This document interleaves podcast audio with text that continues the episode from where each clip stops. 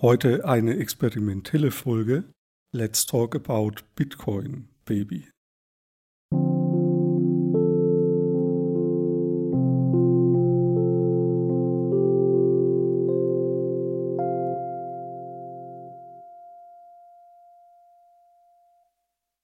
Ja, ich möchte heute mal über ein Thema sprechen, das mich schon jetzt seit einigen Monaten ziemlich gefangen hält, ziemlich beschäftigt. Und das ist so das Thema Kryptowährungen, Bitcoin, Kryptogeld und überhaupt Geldprozesse.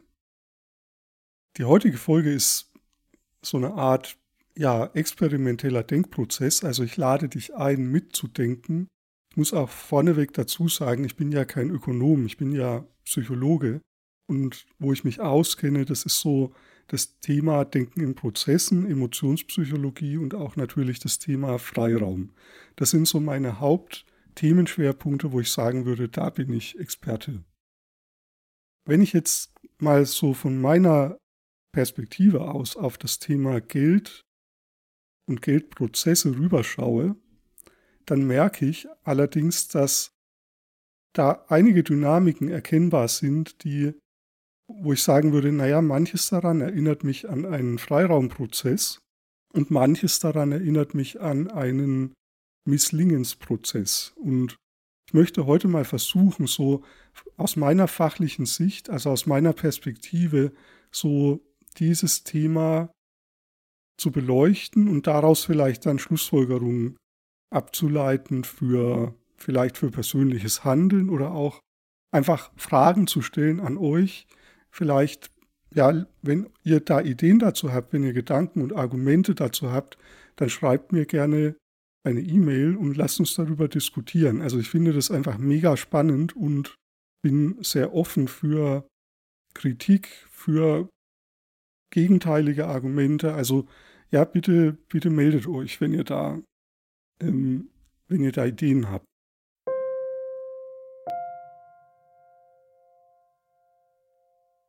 Also, ich würde jetzt mal sortieren, erstmal bevor wir so richtig zum Thema Geld rüberschauen, nochmal, was ist eigentlich ein Freiraumprozess und was ist eigentlich ein misslingender Prozess? Ein Freiraumprozess ist letztlich ein Gelingensprozess. Ja, das ist ein Prozess, da laufen Interaktionen ab, wo etwas immer besser wird.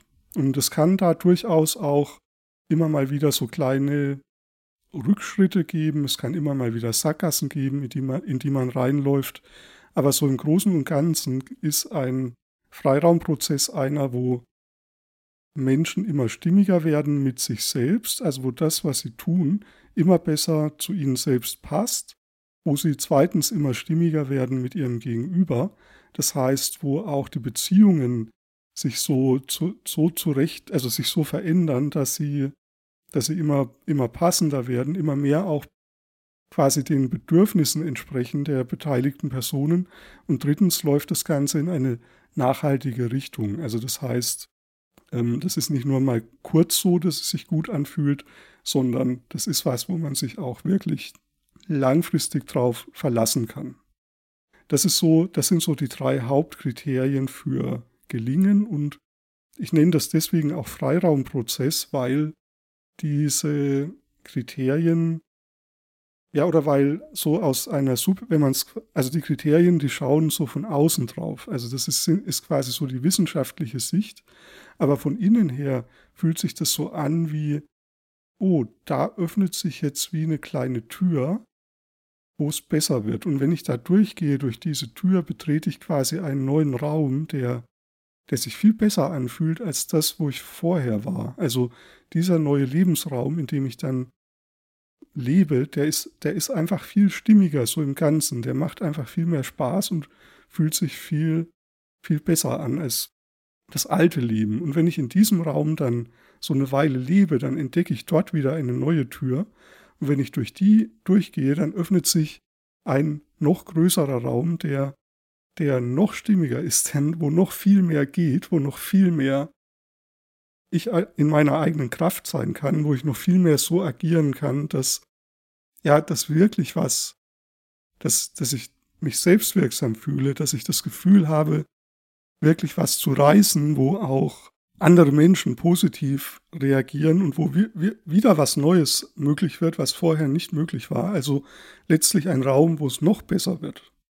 Und wenn ich in diesem Raum dann eine Weile lebe, dann finde ich da wieder eine Tür und dann öffnet sich wieder ein neuer Raum. Und so das ist so von innen her betrachtet, so aus einer subjektiven Sicht, ein Gelingensprozess. Und ich nenne das deswegen Freiraumprozess, weil wir von Freiraum zu Freiraum immer mehr in eine Stimmigkeit reinkommen. Also die Freiräume werden immer größer und die Passung wird immer genauer.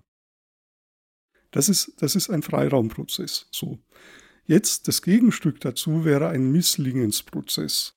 Bei einem Misslingensprozess ist so wie, haben wir so eine Dynamik wie, alles geht schief und wenn es jetzt nicht schief geht, geht es irgendwann schief. Es ist so ein Gefühl wie, der Boden wird mir unter den Füßen weggezogen. Es ist ein Gefühl wie, die Ressourcen schrumpfen zusammen. Es wird immer enger, es wird immer anstrengender. Ich muss immer mehr Energie aufwenden, damit irgendwas gerade so noch gehalten werden kann. Und ja, und quasi irgendwann kommt es dann vielleicht auch zu einem Kollaps und auch hier haben wir quasi so wie so eine graduelle Entwicklung. Also es ist nicht so, dass dieser Kollaps von jetzt auf gleich kommt, so mit einem Mal, sondern das geht auch so schrittweise. Also es ist eigentlich ganz ähnlich wie die Türen im Freiraumprozess, ja, wo es immer stimmiger wird, ist es hier ein Prozess, der immer unstimmiger wird. Und das Wichtige ist, diese Prinzipien, die ich hier jetzt beschreibe, die sind universell. Also wenn wir über Prozesse nachdenken, ich habe mich ja sehr viel mit Prozesstheorie beschäftigt, dann kann man diese, ja, ich nenne es jetzt mal Mechanismen in Anführungsstrichen, beobachten bei ganz unterschiedlichen Typen von Prozessen. Also man kann das beobachten zum Beispiel bei Beziehungen, in Beziehungsprozessen, dass die immer besser werden oder auch, dass sie immer schlechter werden. Ja, und dass am Ende dann einer Beziehung vielleicht ein riesiger Konflikt steht, eine Scheidung, ein Rosenkrieg sozusagen, der nach der Scheidung vielleicht auch noch weitergeht. Und in einem Freiraumprozess hingegen wäre das eine Beziehung, die immer, ja, wo ich mich immer mehr zu Hause fühlen kann, wo ich immer mehr der bin, der sein kann, der ich bin. Ja, wo ich mich nicht, ja, irgendwie verbiegen muss, sondern eine Beziehung, die letztlich einfach nur gut tut und wo ich natürlich auch immer wieder ganz viel reflektieren muss, ganz viel Arbeit reinstecken muss auch, aber das, was rauskommt aus dieser Beziehung oder das, was sie mir schenkt, ist immer mehr als das, was ich reingebe.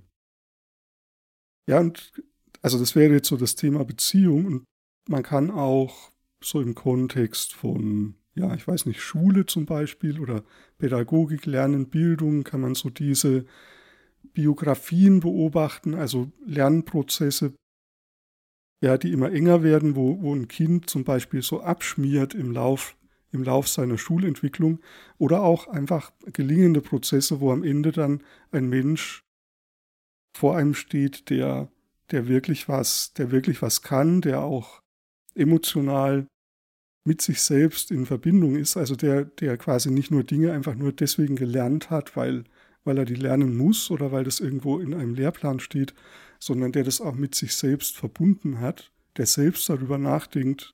Und das wäre so ein gelingender Bildungsprozess. Ja, und so kann man diese allgemeinen prozesstheoretischen Prinzipien auf ganz viele verschiedene Themenfelder anwenden und heute möchte ich eben jetzt mal versuchen, das Ganze auf das Themenfeld Geld anzuwenden.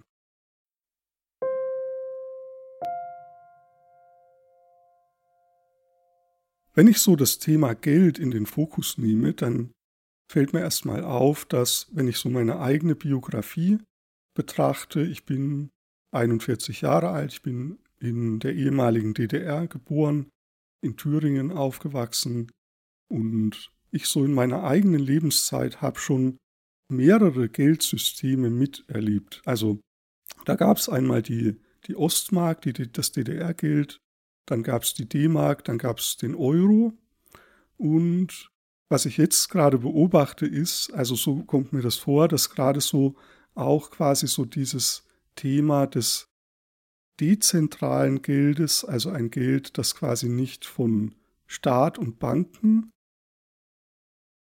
verwaltet und kontrolliert wird, also dass dieses Thema so wie aus einer Nische so langsam so in die Öffentlichkeit tritt, sondern es ist ein Geld, das quasi die Menschen selbst erfunden haben und das sie auch selbst gestalten. Also das letztlich im Grunde genommen in vielerlei Hinsicht so ähnlich funktioniert wie Open Source Software.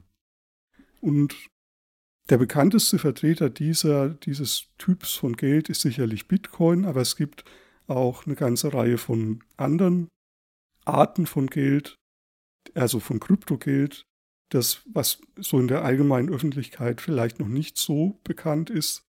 Und ja, Ethereum zum Beispiel oder Cardano oder das BNB, also den Binance-Coin oder ja. Das Besondere ist, dass wir hier quasi also wenn wir diese Geldprozesse anschauen, dieser Kryptowährungen, dann ist es so, dass das Ganze erstmal sehr chaotisch erscheint. Also von außen betrachtet sieht man, okay, die Kurse, die schwanken sehr stark. Es kann sein, dass, ja, wenn ich jetzt mal das Beispiel Bitcoin nehme, der kostet heute an dem Tag, wo ich diese Aufnahme mache, ich glaube so um die 34.000 US-Dollar. Also ein Bitcoin kostet 34.000 US-Dollar. Im Mai war es allerdings so, dass derselbe Bitcoin 60.000 US-Dollar gekostet hat. Also, und vor einem Jahr, wenn ich so ein ganzes Stück zurückschaue, dann lag der vielleicht bei 8.000 oder bei 10.000 US-Dollar. Das heißt, da ist sowas drin wie eine starke Volatilität, das ist dieser Begriff, der meint einfach, dass da etwas sehr stark schwankt. Also es kann sich innerhalb von wenigen Tagen um plus minus 20-30% mal eben verändern, der Kurs, und das ist so, ja.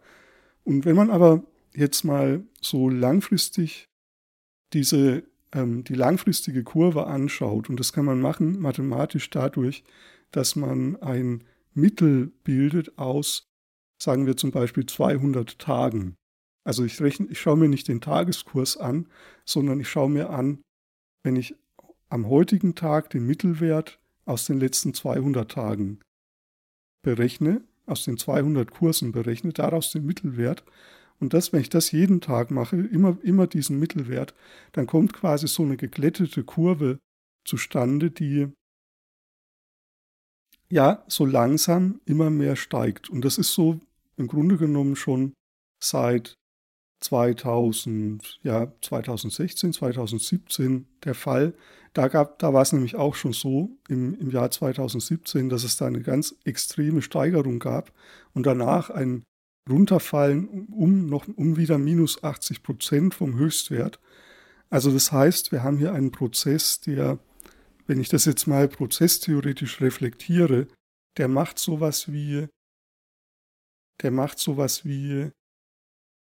so Schübe hat der. Also der läuft eigentlich, wenn man es mal über einen ganz langen Zeitraum anschaut, dann hat der quasi eine steigende Tendenz. Die Kurse steigen immer mehr. Das heißt, der Bitcoin ist immer mehr wert.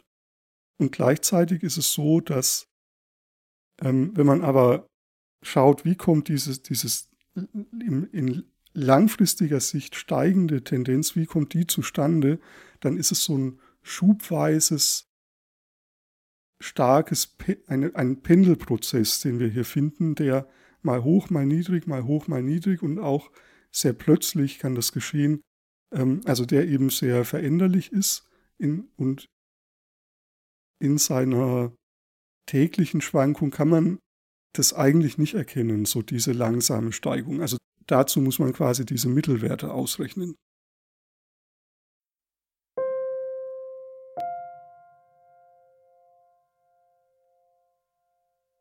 So, das ist schon mal ein Merkmal, das wir festhalten können. Also es ist ein langfristig steigender Kurs. Also man könnte sagen, da steckt so das Thema Nachhaltigkeit drinnen, aber man erkennt es nicht in der gegenwärtigen Situation. Das hängt auch sehr stark davon ab. Also die Tagesschwankungen hängen auch stark von der Nachrichtenlage ab. Also wenn zum Beispiel jemand wie Elon Musk, der Tesla-Mann, wenn der quasi Bitcoin gut findet und das auch bei Twitter kundtut, dann kann der Kurs sozusagen in den nächsten Tagen sehr stark hochgehen. Wenn China beispielsweise verbietet, dass Bitcoin-Mining betrieben wird mit Kohlekraftwerken, also mit Strom aus Kohlekraftwerken, dann kann es sein, dass das den Kurs so kurzfristig runterhaut. Und also sozusagen diese täglichen Ereignisse, die weltweit irgendwo passieren und die den Kurs beeinflussen, die sind quasi in dieser langfristigen Kurve durchaus schon eingepreist. Und es gibt da auch so einen Begriff, der das ganz gut beschreibt. Das wäre der Begriff der Antifragilität von Taleb. Ja, also Taleb antifragil ist eine Entwicklung immer dann, wenn sie auf Veränderungen so reagiert, dass Veränderungen und Herausforderungen diese Entwicklung noch eher stärken. Also Antifragilität ist mehr als Resilienz. Und das ist natürlich in der Psychologie auch ein sehr spannendes Forschungsfeld. Ich habe mich auch in meiner Dissertation so etwas damit beschäftigt, dass wir eigentlich antifragile Entwicklungen brauchen und nicht bloß resiliente Entwicklungen. Resilient würde bedeuten, das hat eine Widerstandskraft gegenüber Widrigkeiten, also ein Prozess, ein Mensch, eine Institution oder von mir aus auch ein Geldsystem kann widerstandsfähig sein gegenüber Widrigkeiten. Das ist schon mal gut, aber besser wäre es, wenn es quasi antifragil wäre. Das bedeutet, es ist nicht nur widerstandsfähig, sondern es zieht Stärke aus Widrigkeiten. Ja, es ist mehr als nur resilient. Also wenn da eine Widrigkeit kommt, dann führt das letztlich dazu, dass dieses System dadurch stärker wird.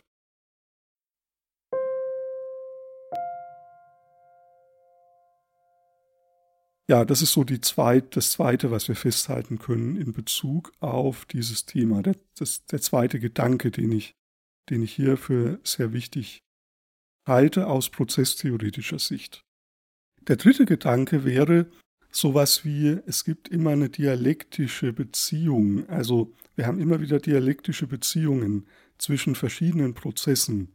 Das gibt so, ich mache jetzt hier auch nochmal ein kurzes Beispiel aus der Welt der Psychologie. Also wenn ich über Paarbeziehungen nachdenke, dann kann es sein, dass wir sowas wie Polaritäten finden. Also eine Person zum Beispiel möchte immer Freiheit, die andere Person wünscht sich immer wieder Verbindlichkeit, ja, und diese Pole, die teilen sich meistens so auf diese zwei Beziehungspartner auf. Also dann ist es so, dass die eine Person vielleicht nicht so viel Nähe möchte, sich nicht so stark binden möchte, die andere möchte das dafür umso mehr. Und es kann aber, und das ist das Spannende, es kann aber auch sein, dass das dann mal so umswitcht, also dass dann die eine Person dass die Rollen sich sozusagen austauschen zwischen diesen zwei Personen, also dass dann die Person, die eigentlich immer ihre Freiheit wollte, plötzlich mehr Bindung möchte und die andere Person, die immer ja auf Verbindlichkeit gepocht hat, auf einmal der das gar nicht mehr so wichtig ist und sie eher eine ja freiheitliche Haltung einnimmt. Und ja, und so, das meine ich mit Dialektik. Es gibt solche Polaritäten in Prozessen, also wenn wir Prozesse als Interaktionen verstehen, wo mehrere Akteure miteinander agieren. Und da kann es so diese Umswitch-Phänomene geben. Und das Wichtige ist natürlich, dass beide Personen natürlich beide Bedürfnisse in sich haben. Also jeder Mensch möchte sich frei fühlen können und jeder Mensch möchte auch Verbindlichkeit. Und solange das nicht reflektiert ist, switcht es so hin und her. Und wenn wir jetzt mal dieses Muster, das wir aus der Welt der Beziehungen kennen, oder auch aus anderen Kontexten, also dieses Thema der Polaritäten, auch aus der Kommunikationswissenschaft, da ist das sehr, sehr gut erforscht. Also wenn wir das jetzt auch mal wieder übertragen, so auf das Thema Geld, dann könnte man, das wäre jetzt meine These, könnte man annehmen, dass das klassische Fiat-Finanzsystem eine Dynamik hat, die letztlich die letztlich so in eine Inflation läuft, und diese Inflation wird immer stärker.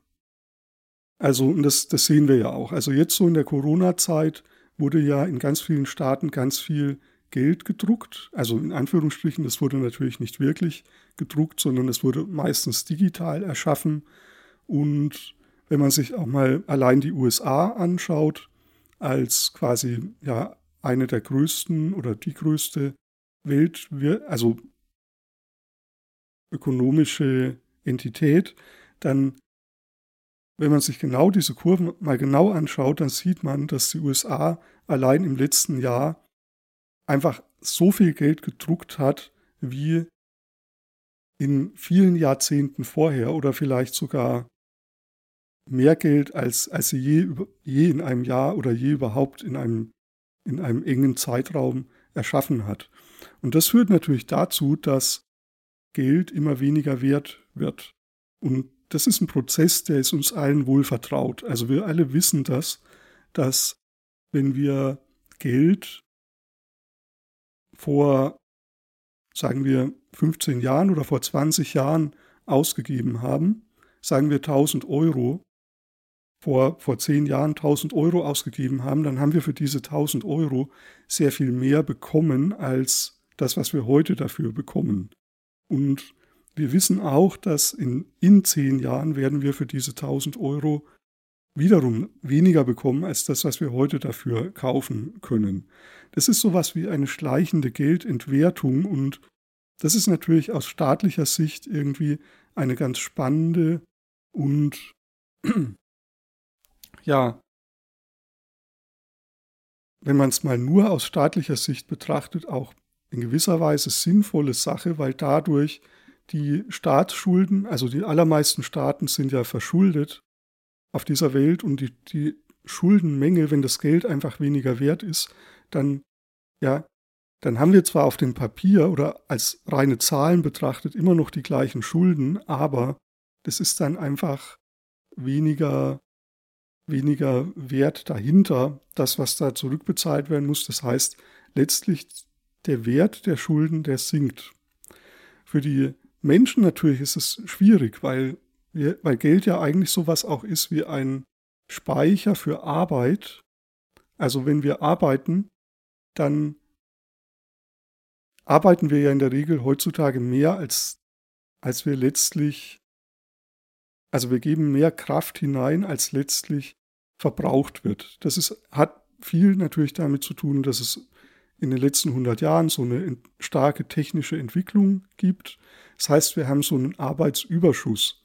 Und dieser Arbeitsüberschuss, der bleibt quasi dadurch uns erhalten, dass wir dafür, für das, was wir tun, einen Lohn bekommen, dass wir Geld dafür bekommen, und dieses Geld können wir speichern. Das ist erstmal eine ganz gute Sache. Also Geld ist quasi sowas wie gespeicherte Arbeit. Wenn wir jetzt allerdings in einer Ökonomie eine Inflation haben, dann bedeutet das, dass die gespeicherte Arbeit in Form von Geld immer weniger wert wird. Also die schrumpft quasi zusammen, die blutet letztlich eigentlich aus.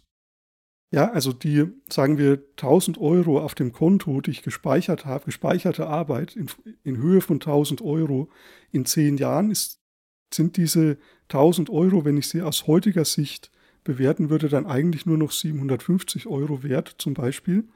Aber da steht dann zwar 1.000 Euro, aber sozusagen der Wert, wo ich mir wieder Arbeit dafür kaufen kann, also wo ich mir zum Beispiel Produkte kaufen kann, ist dadurch einfach weniger wert. Und jetzt, wenn wir jetzt mal diesen Gedanken der Dialektik hierauf anwenden, dann kann man sagen, vielleicht ist es auch so, dass zu diesem Entwertungsprozess irgendwo in einer Gesellschaft dann oder irgendwo auf der Welt dann auch ein Gegenprozess entsteht, ein dialektischer Gegenprozess, der quasi nicht inflationär, sondern deflationär abläuft. Und es ist halt eine Frage der Aufmerksamkeit, ob man das merkt, weil diese Gegenprozesse, also auch hier wieder prozesstheoretisch reflektiert, die sind meistens erstmal relativ unauffällig. Also man merkt die nicht gleich, man wird sich dessen nicht gleich bewusst, dass es diese Gegenprozesse gibt. Und meine These wäre, dass quasi die Welt der Kryptowährungen, die Welt der dezentralisierten Finanzen, DeFi, dass also diese DeFi-Produkte, dass das wie so ein Gegenprozess ist zu den ablaufenden Geldentwertungsprozessen, die in der üblichen, in der Fiat-Welt quasi abläuft, also die Inflation, die hier abläuft, dazu gibt es einen Gegenprozess. Und das wäre die Deflation, die wir im Kontext von Bitcoin und Co. finden. Also das bedeutet, wir haben hier einen Prozess, wo das Geld, wenn ich es mir spare, immer mehr wert ist. Natürlich nicht in den Tagesschwankungen, das hatte ich vorhin schon gesagt, sondern auf sehr lange Sicht gedacht, haben wir hier einen deflationären Prozess, der wie einen dialektischen Gegenspieler zu den inflationären Geldprozessen darstellt, die wir so in den üblichen Fiat-Währungen, also Euro, Dollar und so weiter, finden. Und das wäre jetzt mein dritter Gedanke. Also wir dürfen die üblichen Geldprozesse nicht unabhängig sehen von den Kryptogeldprozessen und die Kryptogeldprozesse nicht unabhängig sehen von den Fiat-Geldprozessen. Also das sind quasi, die gehören zusammen, das sind Gegenspieler. Wenn der eine in die Inflation läuft, läuft der andere in eine Deflation. Und vielleicht wäre interessant, was eigentlich passiert, wenn das irgendwann mal so umswitcht, könnte es dann vielleicht sein, dass vielleicht dann Bitcoin auch in eine Inflation läuft oder sozusagen die Fiat-Währungen wieder dann in eine Deflation. Oder ist es so, aufgrund zum Beispiel der Logik, wie Bitcoin konstruiert ist, dass Bitcoin eigentlich nie in eine Inflation laufen kann, weil einfach die Geldmenge begrenzt ist, weil Bitcoin ist das muss man natürlich wissen, wenn man sich mit diesem Thema beschäftigt. Die Menge der Bitcoin ist ja von vornherein fest definiert. Es wird nie mehr Bitcoin geben als 21 Millionen. Und das ist einfach so gesetzt. Es gibt eine Entscheidung, die ganz am Anfang von diesem Bitcoin-Prozess von den jeweiligen Programmierern so gesetzt wurde. Und das ist einfach so. Ja, und dadurch kann, das wäre jetzt so eine Frage, dadurch kann eigentlich nie eine Inflation stattfinden. Wobei natürlich schon das so zu beobachten ist, dass so eine Art von Inflation der Kryptowährungen stattfindet oder auffindbar ist. Das heißt, es gibt einfach immer mehr Kryptowährungen, die aus dem Boden sprießen als Alternative zu Bitcoin. Und hier, das könnte man vielleicht dann schon auch als inflationäre Reaktion beobachten.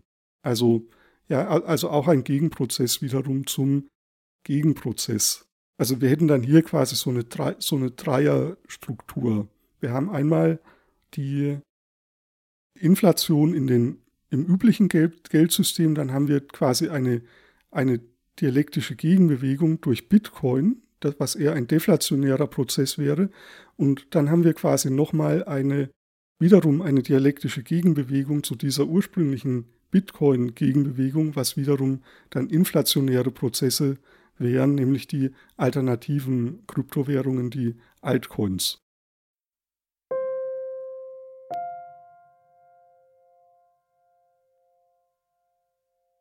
Das Wichtigste in diesem Thema ist es für mich, vorsichtig zu sein und genau zu beobachten, was da vor sich geht. Also zum Beispiel sich mal die Kursverläufe von dem Bitcoin-Kurs mal ganz genau anzuschauen. Und bei mir persönlich ist es so, dass ich da sowas drin erkenne wie so Neigungen, also so die Spitzen.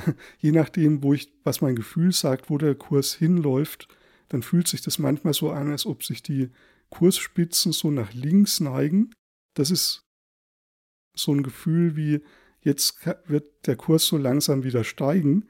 Und wenn sich die Kursspitzen nach rechts neigen, so in meiner Wahrnehmung, die neigen sich natürlich nicht nach rechts, das geht ja gar nicht. Also der Kurs, der ist einfach so, wie er ist. Aber so in meiner Wahrnehmung, so in meinem Gefühl, ja, neigen die sich nach rechts. Das ist ein Zeichen für fallende Kurse. Und ja, und so jetzt auch wieder aus prozesstheoretischer Sicht, wenn man sich mit diesen Dingen beschäftigt, dann kommt es darauf an, wirklich genau hinzuschauen, wirklich das eigene feine Gespür ernst zu nehmen, wirklich sich auch mit der Nachrichtenlage zu befassen. Ich weiß natürlich nicht, ob diese Dinge, was ich jetzt hier so erzählt habe, ob das wirklich alles stimmt. Wie gesagt, ich bin kein Ökonom, aber ich halte es für eine sehr spannende Entwicklung und ich glaube, es könnte hilfreich sein, das mal so im Auge zu behalten, im Hinblick auch auf gesamtgesellschaftliche Entwicklungen, ob sich hier vielleicht eine Lösung für ganz viele verschiedene Probleme des jetzigen Finanzsystems auftut, die sowas sein könnte wie ein neuer Freiraum. Also so, wenn ihr nochmal an die Freiraumtheorie denkt, die ich am Anfang beschrieben hatte, dann ja, würde sich hier vielleicht eine neue Tür auftun. Und wenn wir da so langsam durchgehen durch diese Tür, dann könnte es sein, dass dadurch einfach Freiräume entstehen und das Leben für ganz viele Menschen möglicherweise besser wird.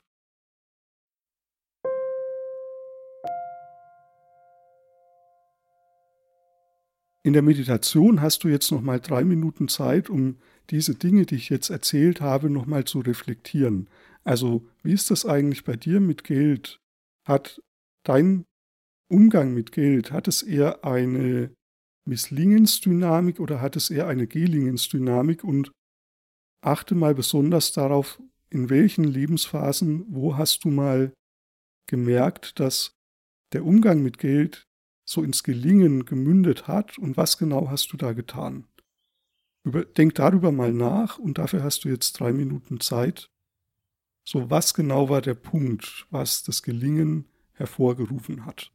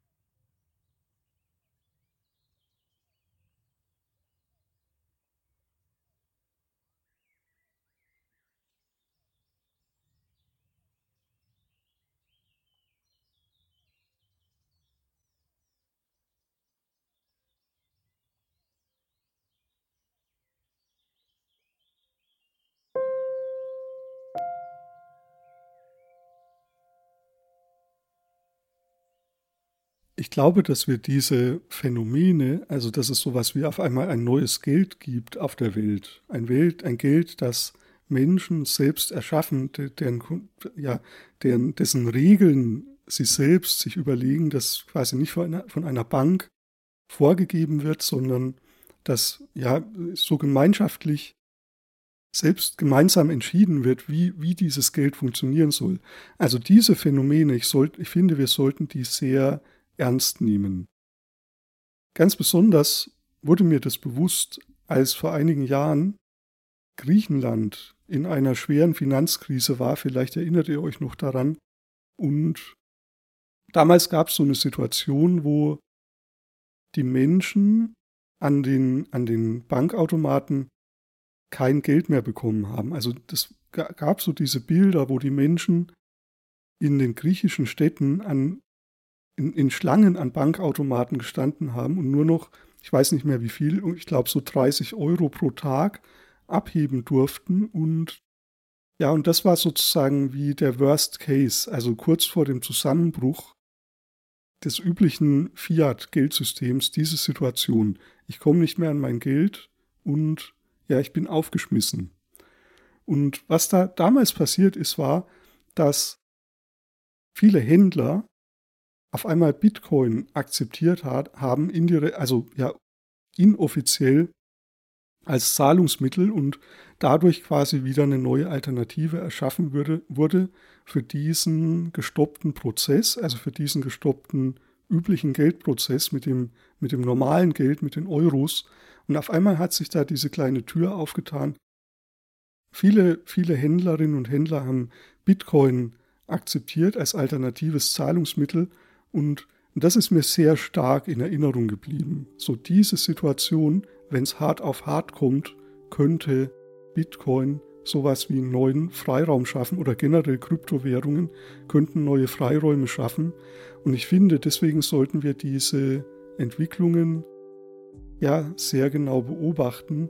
Da passiert gerade was total Spannendes da draußen in der Welt und also mich zumindest macht es sehr neugierig. Ja, das war jetzt heute mal eine von den Folgen, die so ein bisschen weggeht, so von diesen üblichen psychologischen Themen. Ich hoffe, es war interessant für euch und wenn ihr mögt, schreibt mir gerne, was ihr dazu denkt. Also ich bin da wirklich sehr offen und sehr begierig, über diese Dinge zu diskutieren. Also mal das Prozessdenken, mal so aus diesem psychologischen Ökosystem herauszuholen und mal so in andere Ökosysteme reinzupflanzen und mal zu schauen, was passiert eigentlich, wenn wir prozesstheoretisch über andere Themen, wie heute eben zum Beispiel über das Thema Geld, nachdenken. Ja, vielen Dank fürs Zuhören, vielen Dank für deine Aufmerksamkeit und bis bald, bis zum nächsten Mal. Tschüss.